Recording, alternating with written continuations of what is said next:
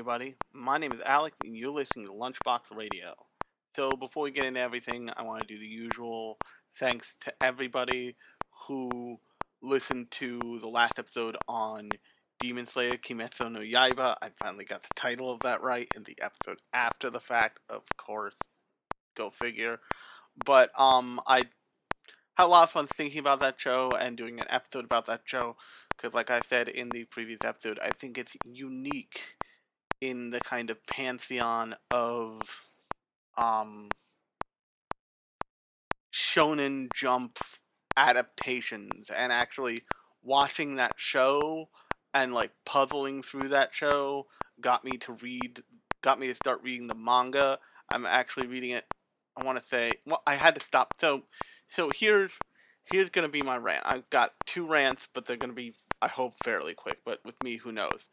Um, so I'm reading Demon Slayer on the Shonen Jump app, which I pay for because I I have a problem. I have a problem. I, I mean, all of you are familiar with the problem, but I also have it. And so I pay for the Shonen Jump app, and I'm reading through it, and I had read the first chapter or so, um, or like a chapter vaguely, just to like get the idea, and then I'm like, oh, this has an anime, let's jump into that. And then I dropped off the anime, came back to it, did the episode last time. But I wanted to know more about the story, partly because I wanted to talk about it in the podcast, but also because I'm genuinely interested in a shonen action show in which the character is not like the hot blooded protagonist seeking justice, in which the protagonist could really give a shit about like justice. He wants but he wants to treat all people fairly and also he wants to cure his little sister of like vampirism basically. but so I was reading through it and I started like chapter 41 maybe and uh, 41 and I get to about I think chapter 60 and spoiler alert for um, Demon Slayer, I guess. They're they're like on a train, they're fighting. I get to the end of that fight, and I'm about to like get whatever the next arc is, whatever that like middle part is, of which I've heard a bit about, and it just cuts off and like slots me into chapter 139. And I'm just like astounded because I don't Come on, guys. This was this was the promise of Shonen Jump changing from a magazine format to a chapter by chapter format in which you just had access to all the chapters. And that is you have access to all the chapters all the time. As long as you're a subscriber, you have access to the chapters. The chapters are not there. They're just not. And it is really infuriating because god damn it but i'm i'm like i'm actually based on how the pacing of the anime is going i am way farther along than the anime will get to because the anime just started like the recovery arc i'm like a whole arc past that but um so that's that. And then I want to talk about something that is more than vaguely anime related, but lots of people will be like, hey, that's not anime.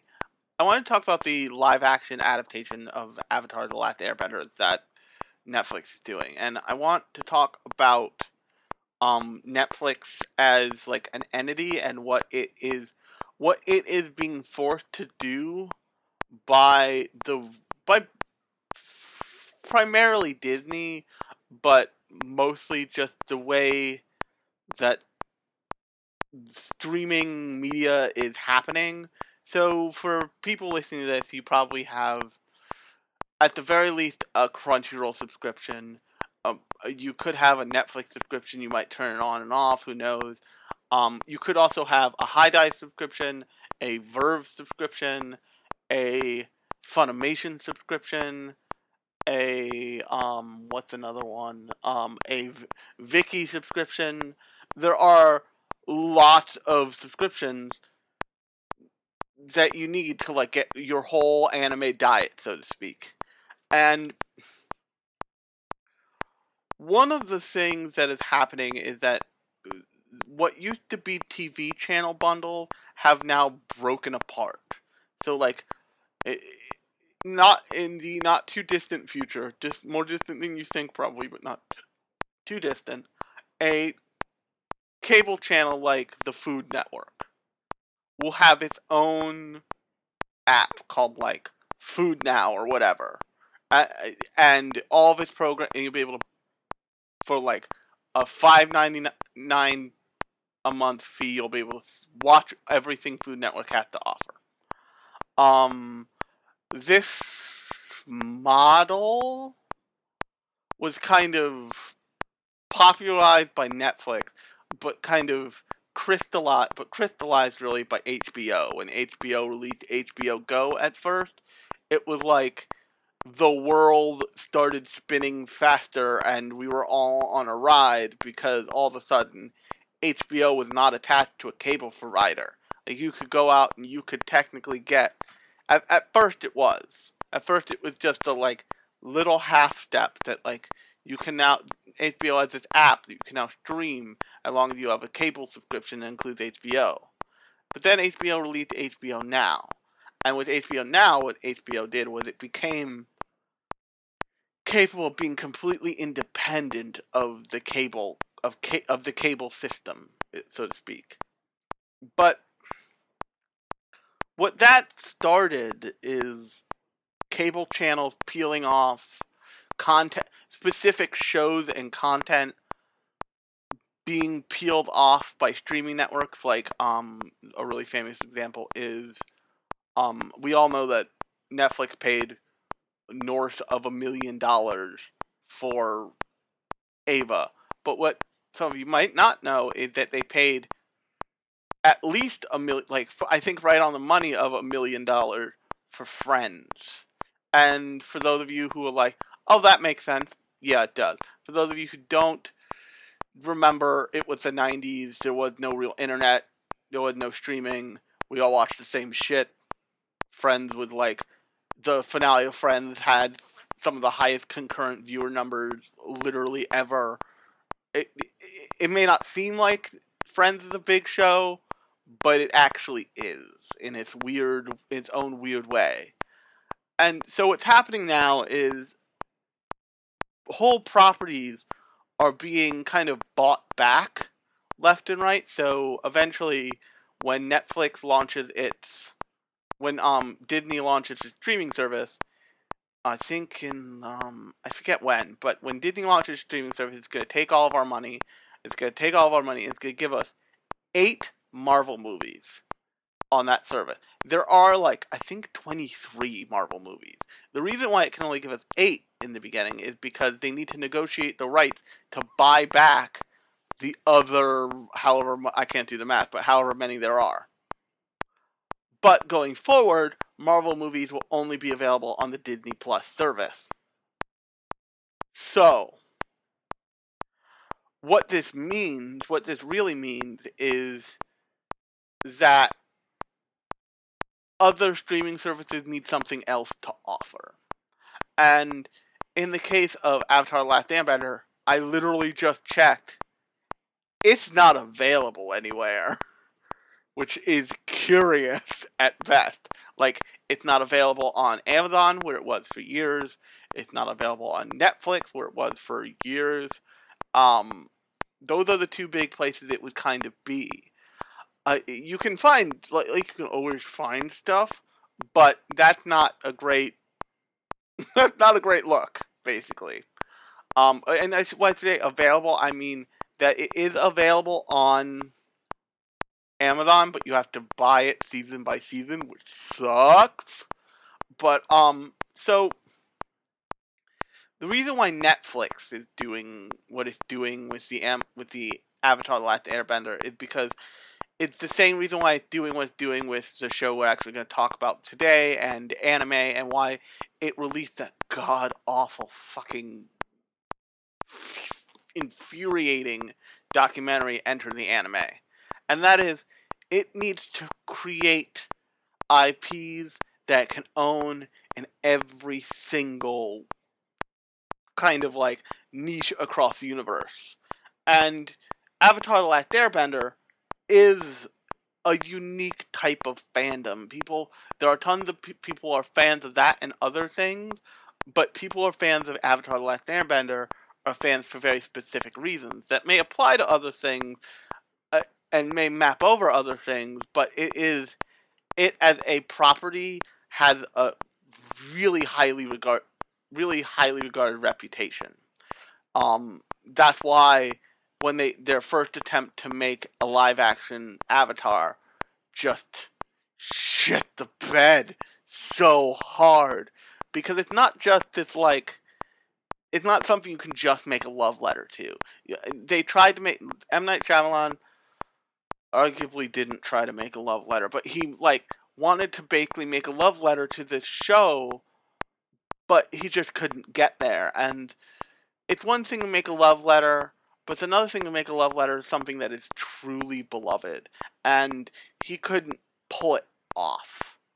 And we're going to be talking about a director and a show that is a love letter to a very specific thing having to do with animation and also anime and blah, but we'll get there. So what Netflix wants to do with this live action thing is it knows it's a failed live action movie. And that sets the low bar for them. So as long as they can hop over that bad that horrible low bar, it'll be better. Which is interesting.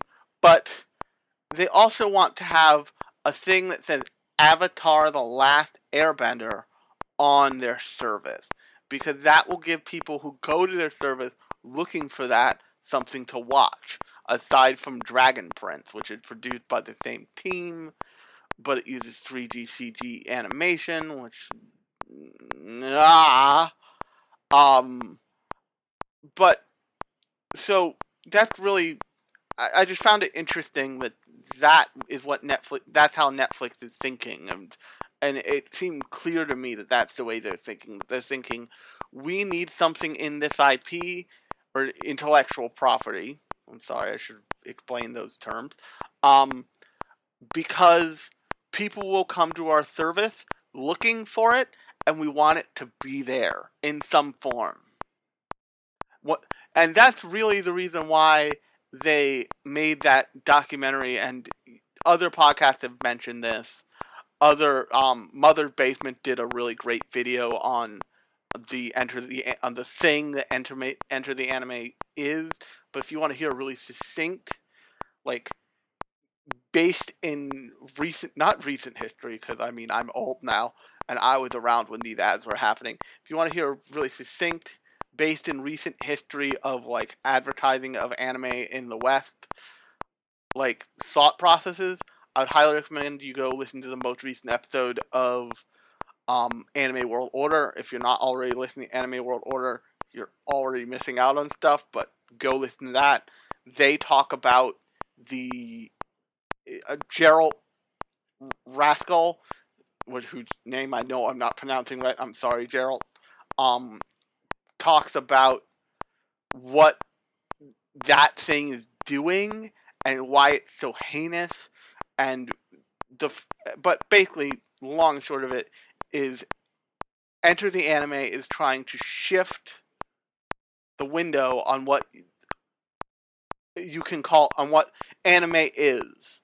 So netflix can just release something like castlevania and call it anime or Netflix can release something done in an anime style that was but was animated in Texas and doesn't really have that kind of like Japanese production soul and and call it anime. And the reason for that is, because lots of people they hear anime now and that is dis- distinct from cartoons.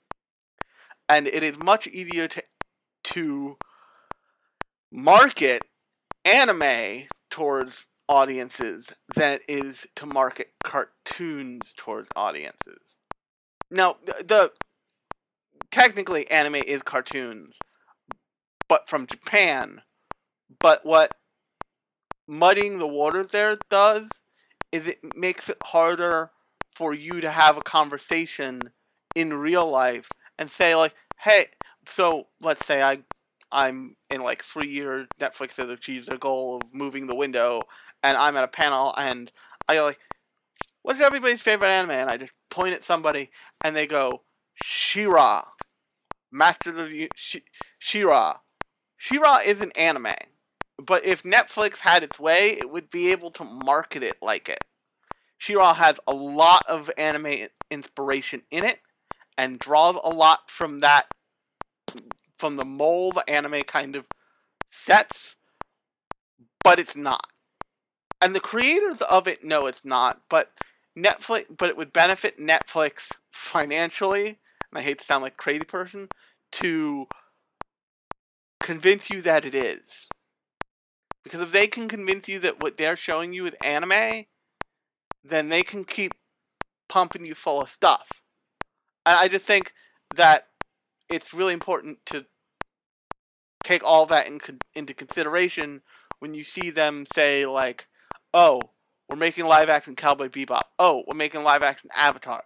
What does that mean? That means when you go onto Netflix and you search Cowboy Bebop in like three years or whenever the fuck it decides to come out, they get the hit. Like you, you get a hit, and you're like, "Oh, Cowboy Bebop! It's the live live action." Click, and then you've watched something on Netflix. As they do a good enough job, you keep watching it, or you click on the live action Avatar for the same reason, and for, for the same reason they have some retention because they have the raw titles that you're looking for which is important in the way the streaming landscape is going. Now, that said, we are talking about Netflix show about a Netflix show this episode, and that show is Carole and Tuesday.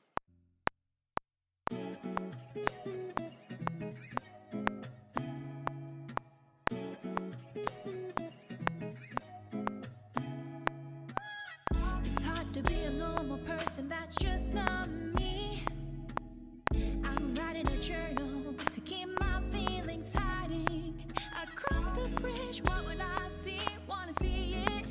Dreaming my dreams. Miracles, beautiful,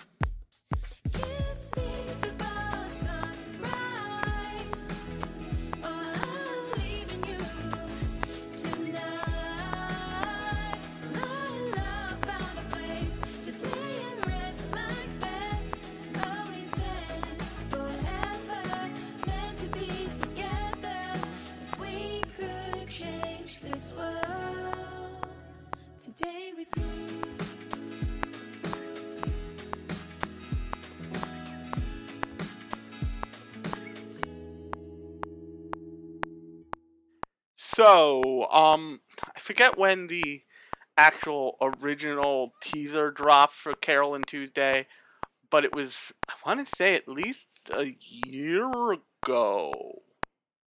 It may have even been in like 2006. I think it was in 2016 because I think it was before the Orange Balloon Man was president. Um, but so before I, I don't usually go into directors and animation and all that stuff unless I think it's necessary, but I definitely think it's necessary here because this show is a show that is directed by and conceived of by um a Shinichiro Watanabe, and Shinichiro Watanabe is, of course, the director of Cowboy Bebop. He's also the director of Terror in Resonance, and interestingly enough, a show called Kids on the Slope. Now, Terror Resonance, I I've done an episode on it in this podcast feed. You can go find it.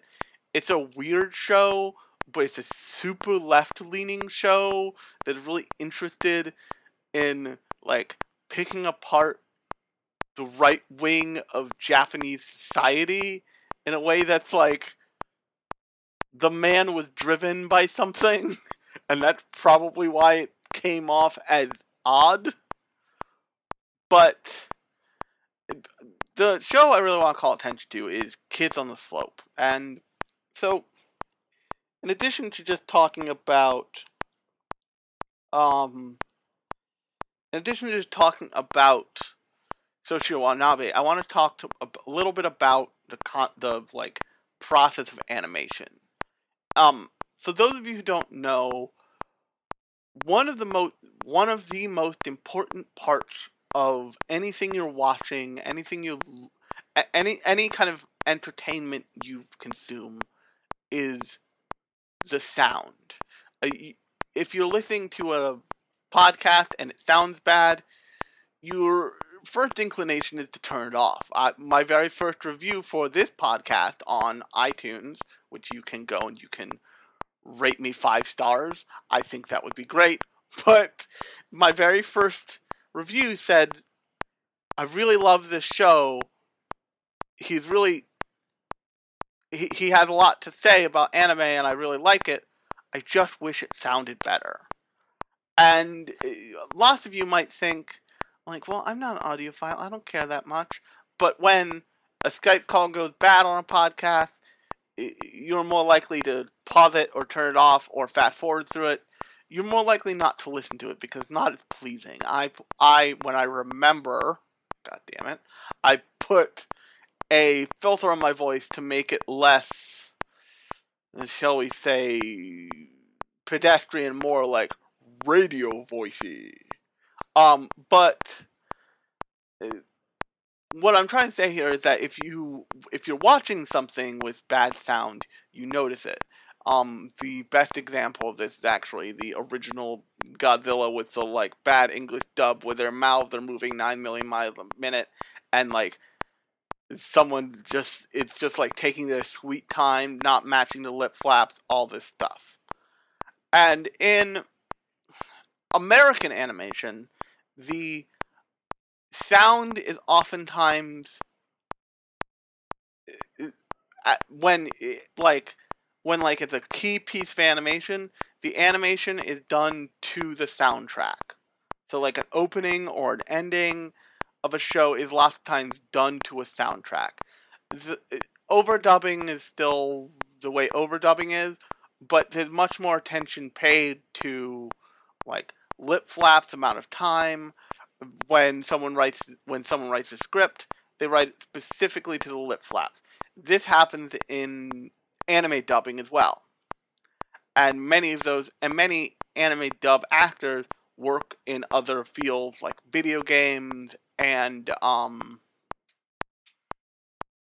American animation as well.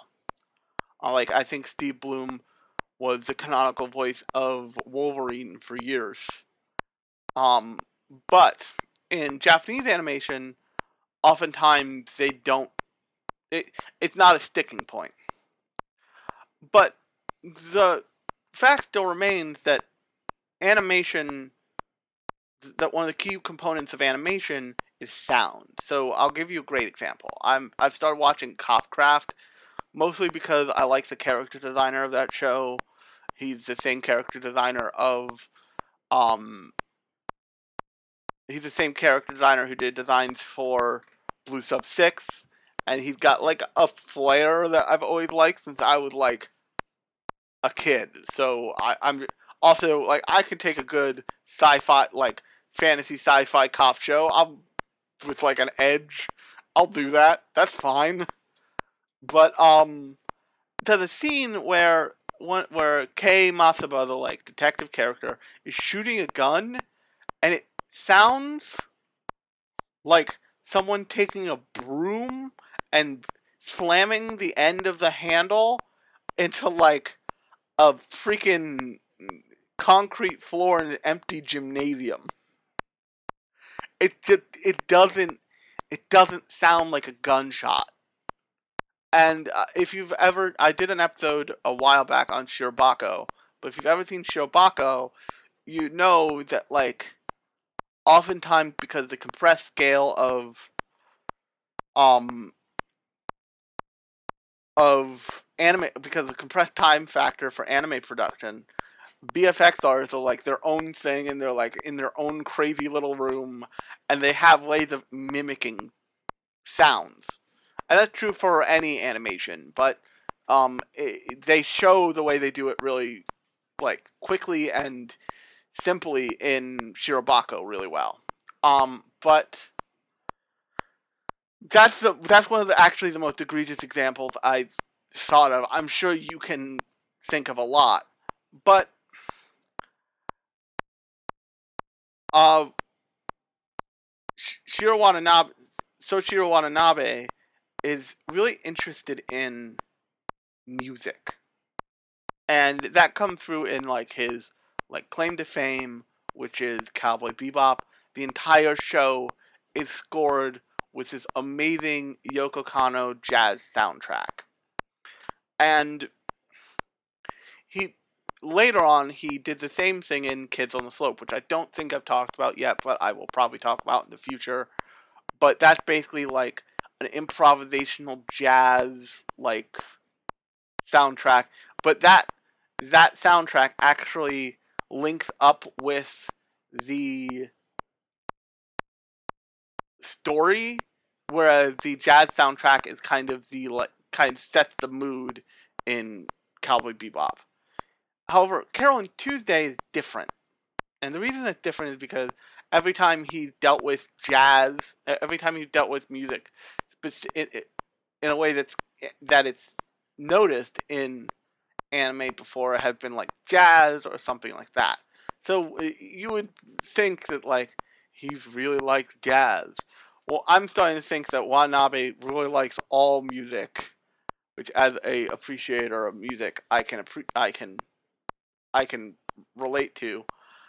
It because Carole and Tuesday is about two about two girls, um, teenage girls, who named Carole, the uh, a black girl who lives alone or who lives by herself in a like loft apartment she rents from an old Chinese dude on Mars, uh, in like in future Mars where it's like a city and she lives in like the Mars equivalent of Brooklyn, of like rundown fucked up Brooklyn, and Tuesday who is this super duper rich girl whose mother is like the biggest bitch and also running for president.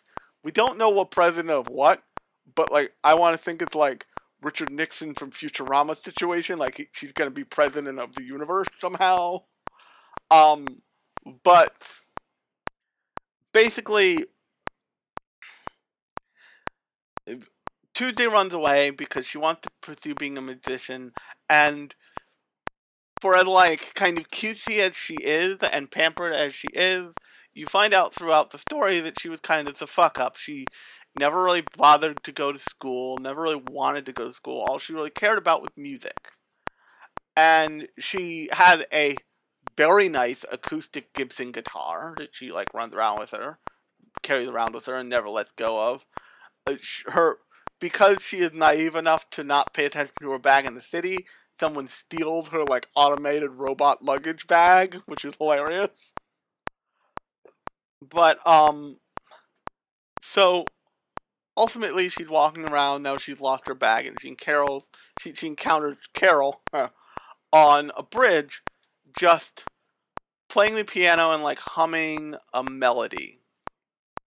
It just like breaks down crying in front of her and from there their journey kind of starts and they meet a bunch of characters um one being a um wa- a washed up drummer from a like punk rock band who used to be a talent scout for like music and has since just become washed up. And the, the but so this is the really interesting thing about this is um uh, anime creators have a really big challenge and that is they have to they have to choose whether or not they want to make something that's relevant to the universe we live in or something that uh, takes bits and pieces of the universe we live in and kind of ignores the rest. But what Watanabe does with Carole and Tuesday is he takes the whole of the universe we live in and he kind of pushes it forward like in a way that makes sense. So if you want the biggest treat in your life, I implore you, I really, I beg of you, to go to Instagram and follow Carole underscore Tuesday on Instagram, I think it is. Because they have a real functioning Instagram account that updates all the time. That is just the best. There's no reason they need to have this thing. It just exists.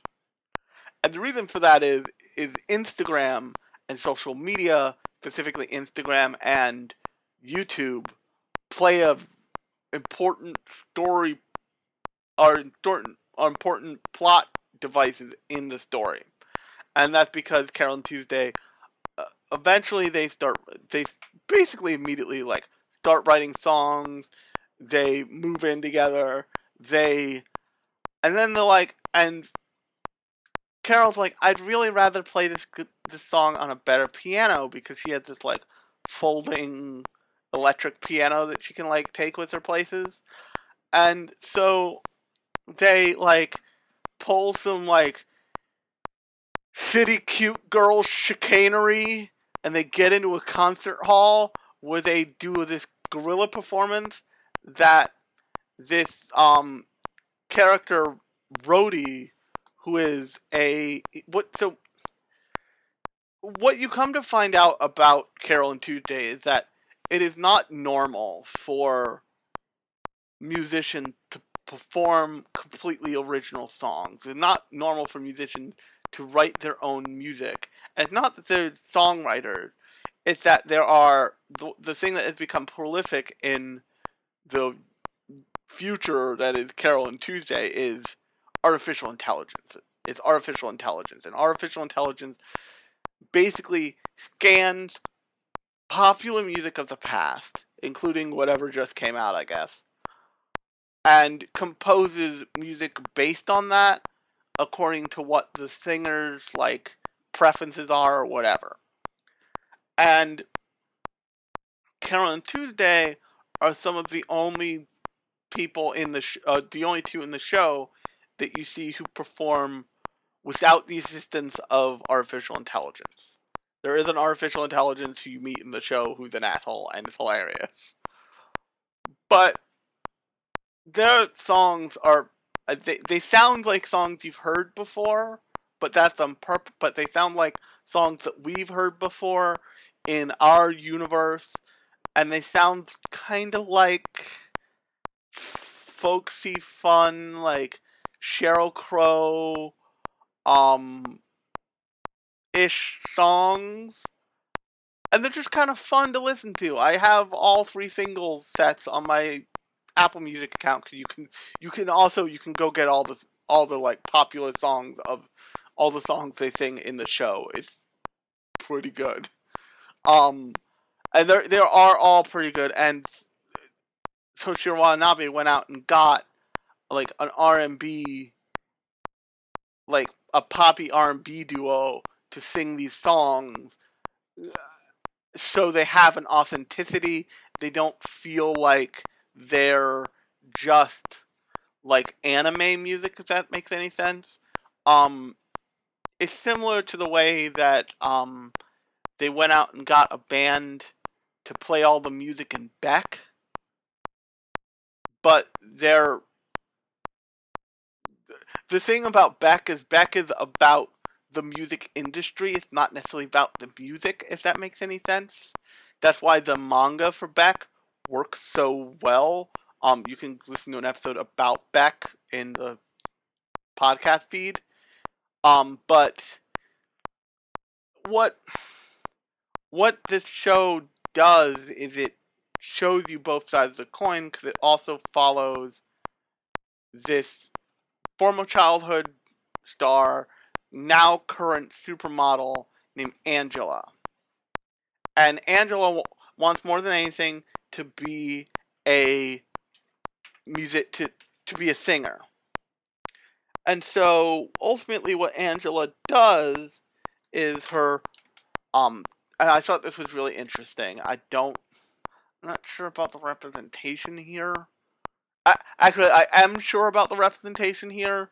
Um Angela's mother is actually a, her transgender father who is abusive. And it's like the transgender thing is not played for laughs. It's not meant to be a negative light. You're meant to understand that this person was always abusive. It didn't matter what gender they were, they were just always abusive. And so Angela wants to be more than anything to be a singer. And so her mother, I forget her mother's name, takes her to this AI specialist and he says, We'll make you into a singer. And you start to see the path of what a thing what an AI backed singer is like. The AI guy like analyzes her voice nine ways to Sunday, basically threatens to torture her to get a high to get a high falsetto note out of her. Um and the AI composes songs that will fit her not only her like celeb celebrity image but also like will make the audience feel something basically. And so at this point what kind of happens is you are starting to see the kind of branching paths of ways to stardom. And also i should mention there is there's no way he can't be a like Masamune uh uh Watanabe's like take on this is what I think of DJ culture and why they suck because and, and, why and why they can suck not why they suck 'cause I'm sure he likes some of that music but you meet this character named DJ Ertegun and er- and Ertegun first is like this kind of like joke where he just like stares at the camera with with sultry eyes and goes fire. And then just like vuvuzelas play in the background and music starts. But eh, Carole and Tuesday through Roddy who is actually um Ertegun DJ Ertegun's like AI operator um and also the person who recorded the video of Car- the gorilla performance of Carole and Tuesday. But at the at the point which they meet Ertegun, they've also they have Gus who who is like their manager, and he's and he is honestly trying, and he is like a basically an alcoholic in immediate recovery as soon as he finds them, which is also a thing. Um, but he has all these connections all of the music industry, and he says, "Hey, Roddy, do you know somebody who could listen to their, who could look at their music?" And they go and they meet Ertegun, and Ertegun first thinks they're fans, and then he thinks, and then once they're like, "Hey, we want you to take a look at our music," he basically sits down and like the facade drops, the like celebrity DJ facade totally disappears.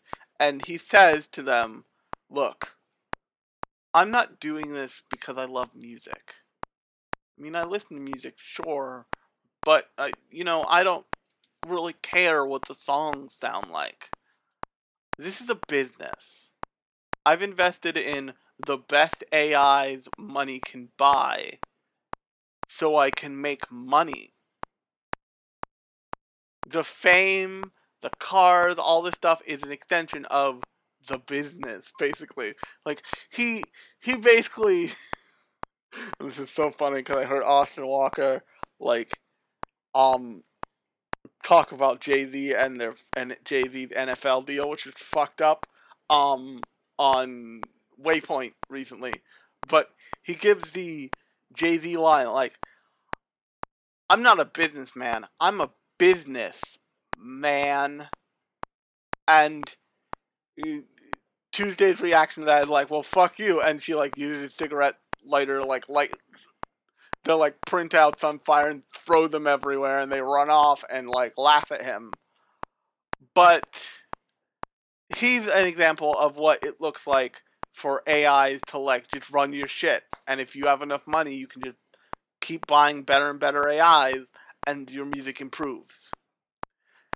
But what you ultimately see is that some talent is still necessary to guide everything, and in Carole and Tuesday's t- case, since they are, since they, they ultimately hook up with this talent show called Mars Brightest, and Mars Brightest is straight up American Idol on Mars, complete with, and I shit you not, bargain basement creeper uncle Ryan Seacrest. I don't know that guy's actual name. It's not important, but he's like just this like like slightly overweight fucking weirdo who hosts that show. And throughout that show, you see that people who are using AI to like write compose their songs and even in some cases help them sing their songs are genuinely talented. And you meet this you meet a YouTube you meet a someone who's meant to be a YouTube influencer. And everybody's like stunned when he is not just like kind of like like kind of good, but he is genuinely talented and he's a genuinely good singer and truly interested in it. And it so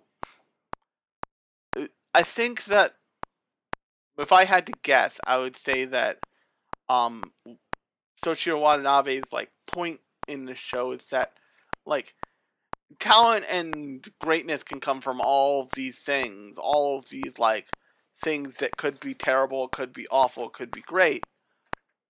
But it needs to be authentic. So the thing with the thing that you see from Pyotr, who is like who's a social media guy, the entire time is he's like this like very fake, very like feigning for the camera, always has a camera, constantly filming with his phone. Is when you see him sing, he like completely shifts into like a Justin Timberlake like singer. And you're just like, oh, and the and the judges on Mars Brightest also are also like, oh, this is it's like he's for real. We we didn't know he was for real. Okay, you do your thing, man. And as a result of that, the rival between Angela, who is like set up in the show to win, to to win Mars Brightest and Carole Tuesday feels real because Angela isn't just this like rival character. Um, she's given dimension and thought into like what she does, and the person who's her AI like specialist actually changes her song as a result to make sure that she does win Mars Brightest. And but the thing with Carole and Tuesday, and the judges keep coming back to this, is they are the only ones competing who are not using AI. Their music is quote unquote real. And in like a like surprise at the end of the show, they they um what's it called? They, the, Angela wins the competition, but both Angela and Carole and Tuesday get music contracts, which is like the prize. Because Carole and Tuesday are so unique and their music it is good.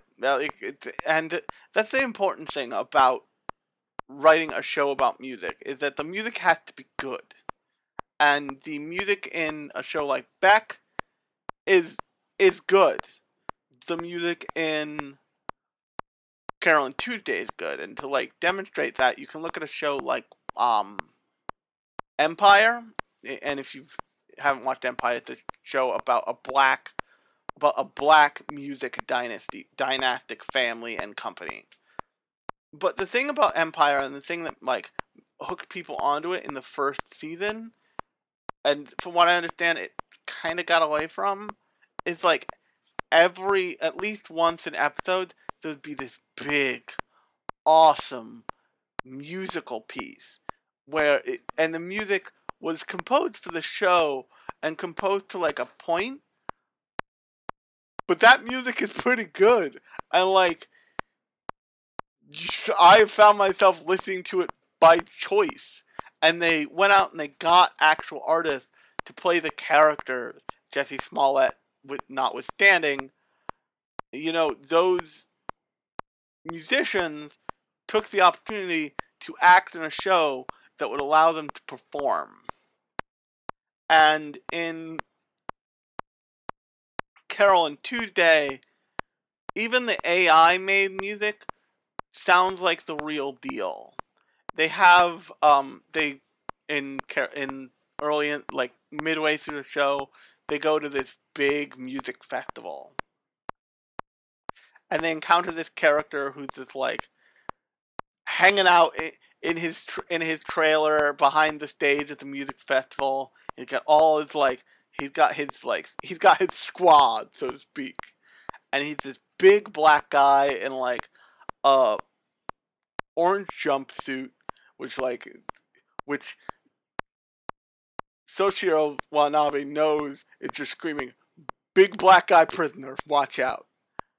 And Carole and Tuesday like duck in to like hide from DJ Ertegun because they like really they, they just really don't want to fucking deal with him. They clearly did him dirty, and he is like scarred in a way that like he would wreck their careers if given the shot at that point in the show. He ultimately doesn't kind of get the chance to, or either kind of doesn't get the chance to, or doesn't do it. I want to think that he just doesn't do it. But um, basically, they the, so they duck into a random trailer to hide from, and they see this big black guy, and this big black guy is like menacing, and he's like stops and he says to them, he's like, "Remember where you started. So many people forget." And then he goes outside. He goes he goes out of a trail on onto the stage and he like destroys Santana style on the guitar. It's amazing. And then they um they meet their like musical idol, I forget her name, but she is like an R and B star um in the vein of like um Christina Aguilera slash Little Kim.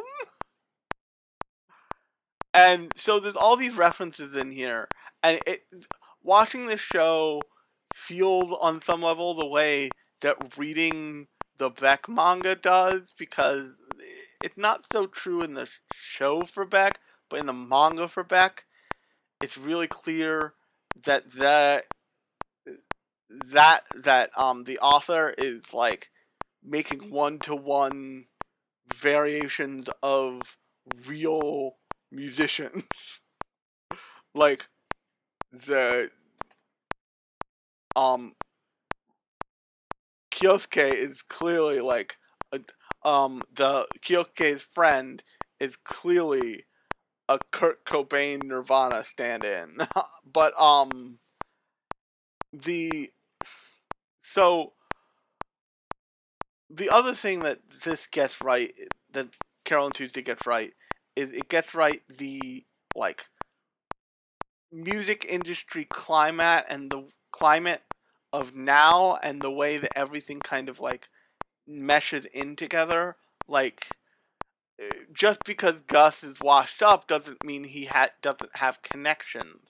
And he actually goes to one of his connections from back in the day and he like is like hey man can you cut these girls a break I think they've really got something and the other guy's like you know, if you'd come to me like 10 years ago, I would have said yes, but like I have a company to watch out for. I have a board of directors that is really want to fire me. So, you know, nah. And the whole just the way everything's connected and everybody kind of knows everybody else and there's like an A to B to C of the music industry that existed before Carole and Tuesday, and now Carole and Tuesday are kind of being brought up through, which is really well done. And if if you like music and you like like stories about the music industry and you haven't watched Carole and Tuesday, I would super recommend you do because it it it's full of that kind of life in a way that doesn't it doesn't happen so often. I would say the last time it really happened was actually Beck, Mongolian Chop Squad. Um, but it's it's super worth watch if for no other reason than it's directed by somebody who clearly really loves music and music culture. And if you want more proof of that, you can go watch Kids on the Slope. I think it's still available on. I know it's still available. I'm almost positive it's available on Crunchyroll. Um, but that's a really fascinating look at improvisational jazz, at like teenagers who form an improvisational jazz group in a really like ambiguous time period. I want to say. um, but it's it's he Shinichiro Watanabe clearly like deeply cares about music and like the stories that surround music in a way that I um in a way that I can only really say at least that I've seen proof of that um the I forget the author's name um that the author of Beck does because Beck author like all of the eye catches for the Beck manga are like actual renditions with the character of famous album covers from across rock history, a lot of which happen to be Red Hot Chili Peppers song like covers, like um stand-ins, but he's really the only other like creator who I've like seen who like they clearly like love music. Um, another show I don't think I've talked about here because I haven't sat all the way through it yet, which shame on me, is um Chance Pop Sensation, I think it's called. That's an old, old, old show from when I was in like high school. um, and I was getting uh Newtype magazines, and Newtype was still published in English, but that's a show about like a group of girls forming a pop trio and going up through the ranks of the world of like super corporate music.